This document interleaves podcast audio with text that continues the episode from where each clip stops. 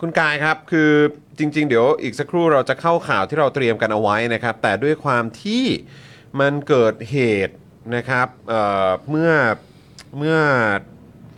เมื่อเมื่อช่วงเย็นที่ผ่านมานี้เลยอะครับ ฮะ นะฮะจริง ๆ ก็ตั้งแต่ช่วงบ่ายนะ ใช่ นะครับนะเดี๋ยวก็เลยอยากจะขออัปเดตข่าวนี้กับคุณผู้ชม แล้วก็ฟังความเห็นของทางคุณกายด้วย ครับ เพราะจริง ๆ แล้วผมก็คิดว่าอาจจะเชื่อมโยงไปถึงสิ่งที่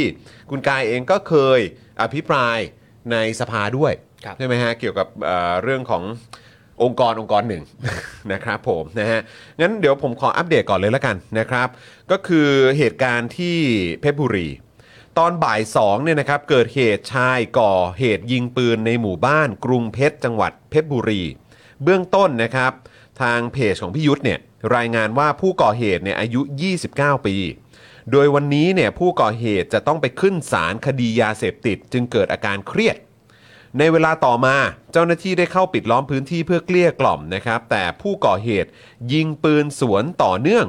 โดยบริเวณใกล้กับที่เกิดเหตุเนี่ยมีศูนย์ มีศูนย์เด็กเล็กใช่ไหมครับ ใช่ครับ ซึ่งเจ้าหน้าที่เนี่ยได้ย้ายเด็กเล็ก 40 คนเพื่อไปอยู่ในที่ปลอดภัยแล้วโหอันตรายมาก ขณะที่ชาวบ้านนะครับที่อยู่ในหมู่บ้านดังกล่าวเนี่ยก็ต่างตื่นตกใจแล้วก็เก็บตัวเงียบอยู่ในบ้านนะครับ เพราะกังวลเรื่องความปลอดภัย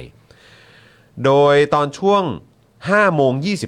25ตำรวจพาแม่ของผู้ก่อเหตุมาเจรจาแต่ไม่เป็นผล ซึ่งล่าสุดเนี่ยก็มีผู้เสียชีวิต 3 รายนะครับบาดเจ็บ 2 ราย ส่วนผู้ก่อเหตุยังหลบอยู่ภายในบ้านของตัวเอง รายงานเบื้องต้นเนี่ยผู้เสียชีวิตรายล่าสุดเป็นไรเดอร์นะครับที่ได้รับบาดเจ็บ แต่เจ้าหน้าที่ไม่สามารถนำตัวออกมาจากที่เกิดเหตุได้ เพราะคนร้ายเนี่ยยิงสวนตลอดเวลา แล้วก็ล่าสุดนะครับพลตำรวจเอกต่อศักดิ์เนี่ยได้ให้สัมภาษณ์กับช่อง3นะครับว่าตอนนี้สถานการณ์ยังไม่สามารถควบคุมได้ ซึ่งพฤติกรรมของผู้ก่อเหตุเป็นพฤติกรรมที่กราดยิงไปทั่ว โดยไม่สนใจใครหรือมีเรื่องกับใครพบ พบใครก็ยิงคนนั้น ตำรวจเตรียมเข้าชาร์จ ถ้าต่อสู้อาจมีการสูญเสีย ทางพลตำรวจเอกต่อศักดิ์นะครับก็ยังบอกด้วยนะครับว่า ตัวผู้ก่อเหตุเนี่ยเป็นอดีตลูกจ้างของอุทยาน ทับลาน เกิดความเครียดจากการต้องไปขึ้นศาลในคดียาเสพติดในวันนี้ทำให้เกิดอาการเครียดและก็ใช้อาวุธปืน 9 มม ยิงคนที่ผ่านไปมา โอเคงั้นงั้นถ้าเกิดว่าตามข่าวหรือว่าตามที่มีการอัปเดตกันบอกว่าเป็นอดีตทหารหรือว่าเป็นทหารหรือว่าเป็นทหารพรานเนี่ยงั้นอันนี้อันนี้เรายังคอนเฟิร์มไม่ได้ แต่ว่าเท่าที่ทราบตอนนี้คือเป็นอดีตลูกจ้างของอุทยานทับหลานนั่นเอง ครับ กลับมาที่ชาวเน็ตของเราครับ คุณกายครับ ครับ เออการกราดยิงมันเกิดขึ้นชักจะบ่อยขึ้นแล้วนะครับ ใช่เหตุการณ์เนี่ยหลังจากเริ่มต้นที่มีเหตุการณ์เศร้าสลดอ่าหนักที่สุดเลยน่า ครั จะ บ เป็นที่โคราช ครับ นะแล้วหลังจากนั้นเนี่ยก็ได้มี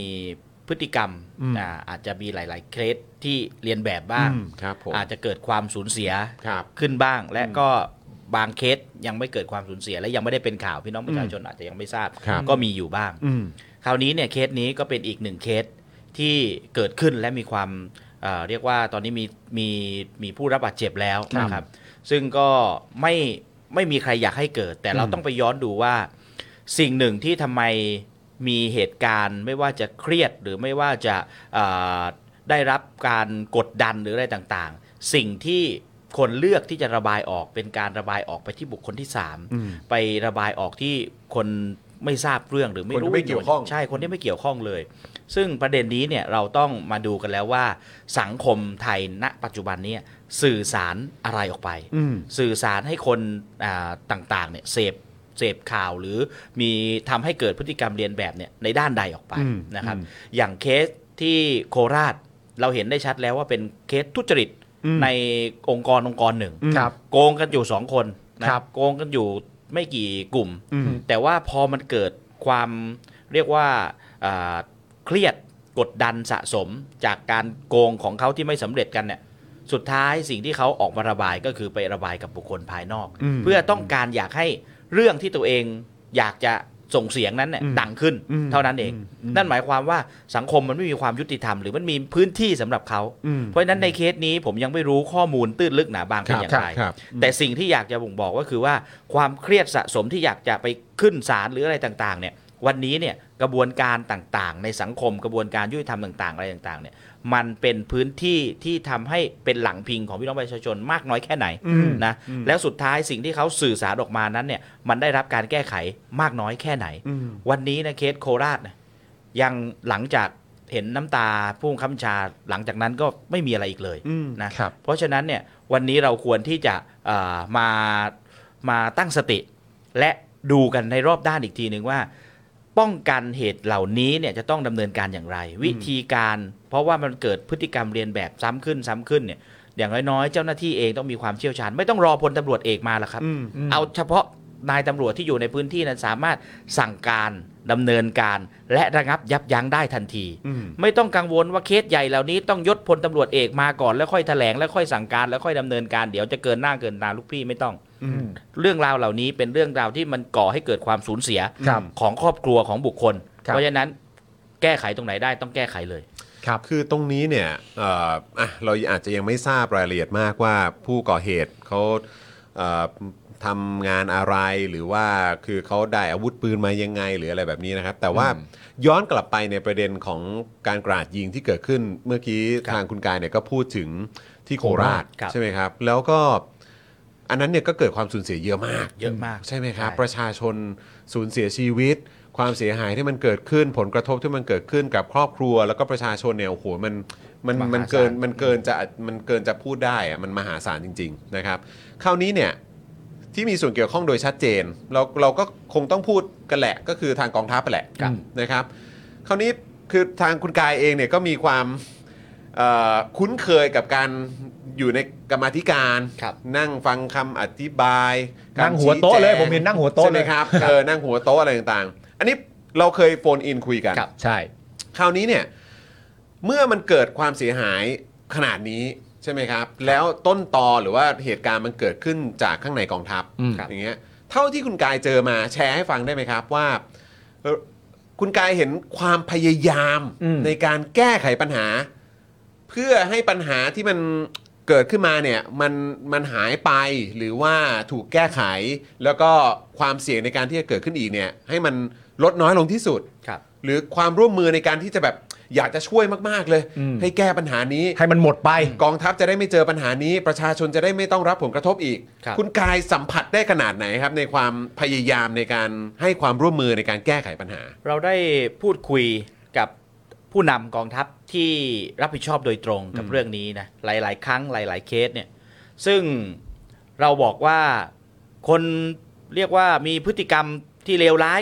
คดโกงเนี่ยมันมีอยู่ทุกองค์กร อืม ในองค์กรกองทัพเนี่ยก็มี อืม เป็นแค่บางคนเป็นเรื่องแค่ตัวบุคคล อืม ไม่ใช่ทั้งหมด อืม แต่พฤติการพฤติกรรมของเพื่อนร่วมองค์กรของคุณเนี่ยไม่ว่าจะในชั้นกรรมธิการ ในการสอบถามผมบอกว่า ท่านเป็นผู้ค้ำชาเขา ถ้าท่านมีความบริสุทธิ์ใจว่าเขามีพฤติกรรมช่อโกง และไม่เหมาะสำหรับเอ่อทำสร้างความเสื่อมเสียให้กับกองทัพ ท่านต้องเอามาเปิดเผยให้หมด อืม ต้องเอามาเปิดเผยให้หมดว่าท่านลงโทษอะไรไปแล้ว อืม แล้วดำเนินการอะไรไปแล้ว อืม แล้วอ่าสิ่งที่เขาโกงไปมันมีขั้นตอนมีผู้เกี่ยวข้องอย่างไร อืม แต่วันนี้ไม่ว่าจะในชั้นกรรมาธิการเอง หรือในการอภิปรายไม่ว่าจะเอ่ออภิปราย 152 ที่ผ่านมา ไม่ได้รับความร่วมมือจากทางกองทัพเลย ใช้คำว่าเลยนะ ไม่ได้รับความร่วมมือเลย เพราะว่าแค่คำพูดยังประหยัดอะ อืม ผมเคยถามในชั้นกรรมาธิการถามว่า รู้หรือไม่ว่ากระบวนการในการสั่งจ่ายเช็คออกไปที่มันมีการโกงเนี่ยพลทหารเป็นผู้รับเอง หรือได้จ่ายผ่านใคร อืม ฮะ เขาบอกไม่ทราบ อืม ผมบอกว่าอ้าวท่านจะไม่ทราบได้ไงท่านเป็นคนเซ็นเช็ค อืม แล้วท่านเซ็นเช็คเนี่ยท่านได้ระบุไหมว่าจ่ายสดหรือชื่อบุคคลแต่ละท่านบอกท่านไม่ทราบ ผมบอกท่านไม่ทราบเลยท่านเป็นคนเซ็นนั่นแสดงว่าเซ็นไปไม่ได้ดูเลยข้างบนมีอะไร ก็ตอบไม่ได้ นั่นมันมีนั่นมันสื่อให้เห็นถึงความพยายามปกปิด อืม ปกปิด อืม ปิดบัง ไม่ว่าใครจะถามก็ไม่รู้ไม่รู้ไม่รู้อย่างเดียว มันเรียนแบบหัวหน้ามาหรือยังไง ครับ แต่นี่คือพฤติกรรมปกปิดแล้วยังไม่พอ พฤติกรรมที่สองคือตรวจสอบแล้ว อืม อืม ตรวจสอบแล้วโดยกลไกของตัวเอง ครับ ตรวจสอบแล้วโดยใคร โดยผู้ค้ำชายคนหนึ่งอ่ะ อืม ซึ่งก็เป็นเพื่อนของอีกคนหนึ่งอ่ะ อืม ซึ่งก็เรียนรุ่นเดียวกับอีกคนหนึ่งอ่ะซึ่งมันก็ มันก็ โยง ลิ มาง ก์กั หาน หมดอะ อ่าแล้วก็มันก็ลิงก์กันมาถึงตรงไอ้ผู้กระทำความผิดอ่ะเพราะฉะนั้นน่ะในห้องพิจารณากันอ่ะคือพิจารณากันเองตัดสินกันเอง แล้วก็บอกว่าอ๋อเป็นความผิดส่วนบุคคล อืม ไม่เกี่ยวกับกองทัพ ถามว่าไม่เกี่ยวได้ยังไง เพราะความผิดครั้งนี้มันสร้างผลกระทบกับคนพี่น้องคนไทยทั้งชาติไปแล้ว อืม ยังมีหน้ามาปฏิเสธได้ อืม เพราะฉะนั้นเหตุการณ์ต่างๆ มันไล่เลียงให้เห็นชัดแล้วว่ามีกระบวนการทุจริตกันจริง มีกระบวนการโกงกันจริงในระดับตั้งแต่อ่าผู้ใต้บังคับบัญชาจนไปถึงผู้บังคับบัญชาสูงสุด ระดับชั้นพลโทที่อยู่ในขณะนั้น ซึ่งถามว่าตั้งแต่ผู้บังคับบัญชาจนไปถึงผู้ปฏิบัติ วันนี้ใครถูกลงโทษบ้างแล้วหรือยัง ชื่ออะไรยศอะไร ยังถามชื่ออะไรยศอะไร อักษรย่อก็บอกไม่ได้ ทุกอย่างข้อมูลทุกอย่างล้วนแล้วแต่ได้มาจากเอ่อผู้ที่เรียกว่าหนึ่งในผู้ที่ร่วมกระทำความผิดครั้งนั้น แล้วพอเกิดเหตุการณ์สูญเสียเขารับไม่ได้ มีหนึ่งในผู้รับเหมา ที่ยอมรับเลยว่า ระหว่างที่เขาทำโครงการบ้านกันเนี่ย ฉันก็ไปทุจริตกับเขานี่แหละ อืม เพราะว่าเขาฉันต้องทำงาน ฉันเป็นผู้รับเหมา ฉันไปรับงานมาล้านห้าฉันทำจริงเจ็ดแสนอีกแปดแสนต้องแบ่งกันมีใครบ้าง อ่าแล้วก็คืนให้ผู้กู้เนี่ยแค่ห้าเปอร์เซ็นต์ โอ้โห ครับ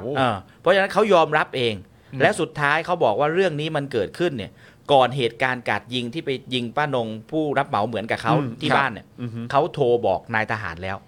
ว่าเฮ้ยเคสนี้รีบคิดรีบแก้นะ เพราะพลทหารคนนี้มันเครียดมาก อืม เครียดมากแล้วกำลังจะไปเอาคืน นี่คือผู้รับเหมาอีกเจ้าหนึ่งมาชี้แจงในชั้นกรรมาธิการทั้งน้ำตา ฮะ และสิ่งที่เขาบอกว่าเขาตัดสินใจบอกเขายอมติดคุก เขายอมรับความผิดที่เขาโกงมาทั้งหมด แล้วเขารู้ว่ามีมีแม้กระทั่งใบโอนเงินไปให้จ่าคนหนึ่งที่เป็นหน้าเสือของพล อืม พลตรี ซึ่งจ่าเงินเดือนไม่กี่ตังค์เนี่ยแต่เงินสะพัดอยู่ 20-30 ล้านทุกเดือนอ่าต้องไปสอบตรวจสอบเส้นทางการเงินว่าจ่าจะมีเงิน 20 ล้าน 30 ล้านได้ยังไง เพราะเป็นเงินของคนที่โอน และเขาเก็บรายละเอียดการโอนไว้ทั้งหมด เอามาชี้แจงในชั้นกรรมาธิการทหารบอกยังไม่ทราบ พี่ผู้รับเหมาคนนั้นบอกไม่ทราบได้ไง ฉันเอาไปให้ท่านถึงห้อง สุดท้ายตอบไม่ได้ ตอบไม่ได้แล้วก็บอกว่าเดี๋ยวจะรับไปพิจารณา พิจารณาตั้งแต่วันนั้นถึงวันนี้ครับ ก็ยัง ก็ยังเงียบอยู่ ก็ยังเงียบ แต่สุดท้ายแล้วเนี่ยก็คือเรื่องราวทั้งหมดมันส่งสัญญาณให้เห็นว่า เขาพยายามส่งบอกแล้วนะเขาจะพยายามบอกต่อแล้วนะ ผู้รับเหมาคนนี้กับป้านงเนี่ยทำเหมือนกัน รับงานเหมือนกองทัพเหมือนกัน อืม มีการโทรไปบอกป้านงผู้เสียชีวิตแล้ว วันรุ่งขึ้นก็พลทหารคนนี้ไปยิง อืม แล้วหลังจากความโกรธก็ออกไปยิงคนอื่นต่อ นี่คือสิ่งที่เกิดขึ้น ครับ เรามีข้อมูลพยานหลักฐานประมาณนี้ เรานำมาเปิดในชั้นกรรมธิการแต่ทางหน่วยงานที่เกี่ยวข้องที่บอกว่า